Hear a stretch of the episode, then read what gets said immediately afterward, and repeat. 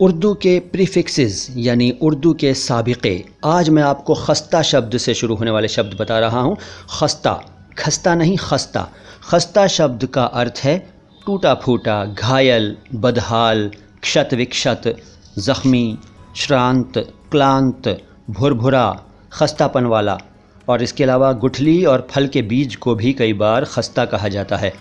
इससे बनने वाला पहला शब्द है खस्ता खाना खस्ता खाना नहीं, खस्ता खाना, यानी खस्ता लोगों का खाना मतलब जगह, यानी ज़ख्मी लोगों का हॉस्पिटल, घायलों का हॉस्पिटल। इसके बाद खस्ता जाँ। खस्ता जाँ शब्द का अर्थ है टूटे दिल वाला, घायल दिल वाला, यानी जिसका दिल टूट गया हो, जो दुखी हो, यानी कि आशिक, प्रेमी। इसके बाद खस्ता जानी।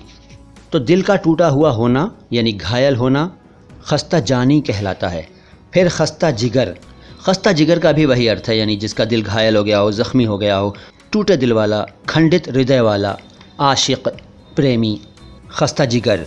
और खस्ता जिगरी का वही अर्थ है, जो मैंने अभी आपको खस्ता जानी का बताया, यानी दिल का टूटा हुआ होना, दिल के टूटे हुए होने की अवस्था, खस्ता जिगरी।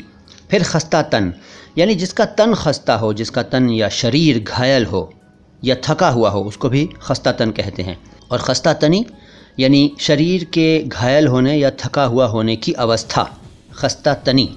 फिर खस्ता दिल, वही जिसका दिल घायल हो, जिसका दिल टूट गया हो, वो व्यक्ति, यानी आशिक, यानी प्रेमी, दुखी दिल वाला, टूटे दिल वाला, खंडित हृदय वाला, खस्ता दिल।